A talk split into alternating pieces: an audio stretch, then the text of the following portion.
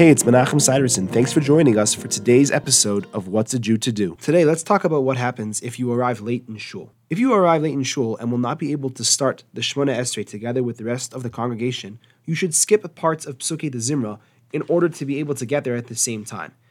The exact order is a pretty hard list to remember. Here it goes. You must say Baruch Sha'amar, Ashrei, and Yishtabach. That's the beginning, middle, and end. If you have more time, then you should add the third and fifth halalukas. If you have more time, you add the first, second, and fourth halalukas. Even more time, vayivarach David until tifartecha, and even more time, hodu Lashem until ki kadosh Hashem Elokeinu. And if you have even more time, everything that you skipped in order. It's important to note that this is not the order in which you should be reciting Pesukei Dezimra.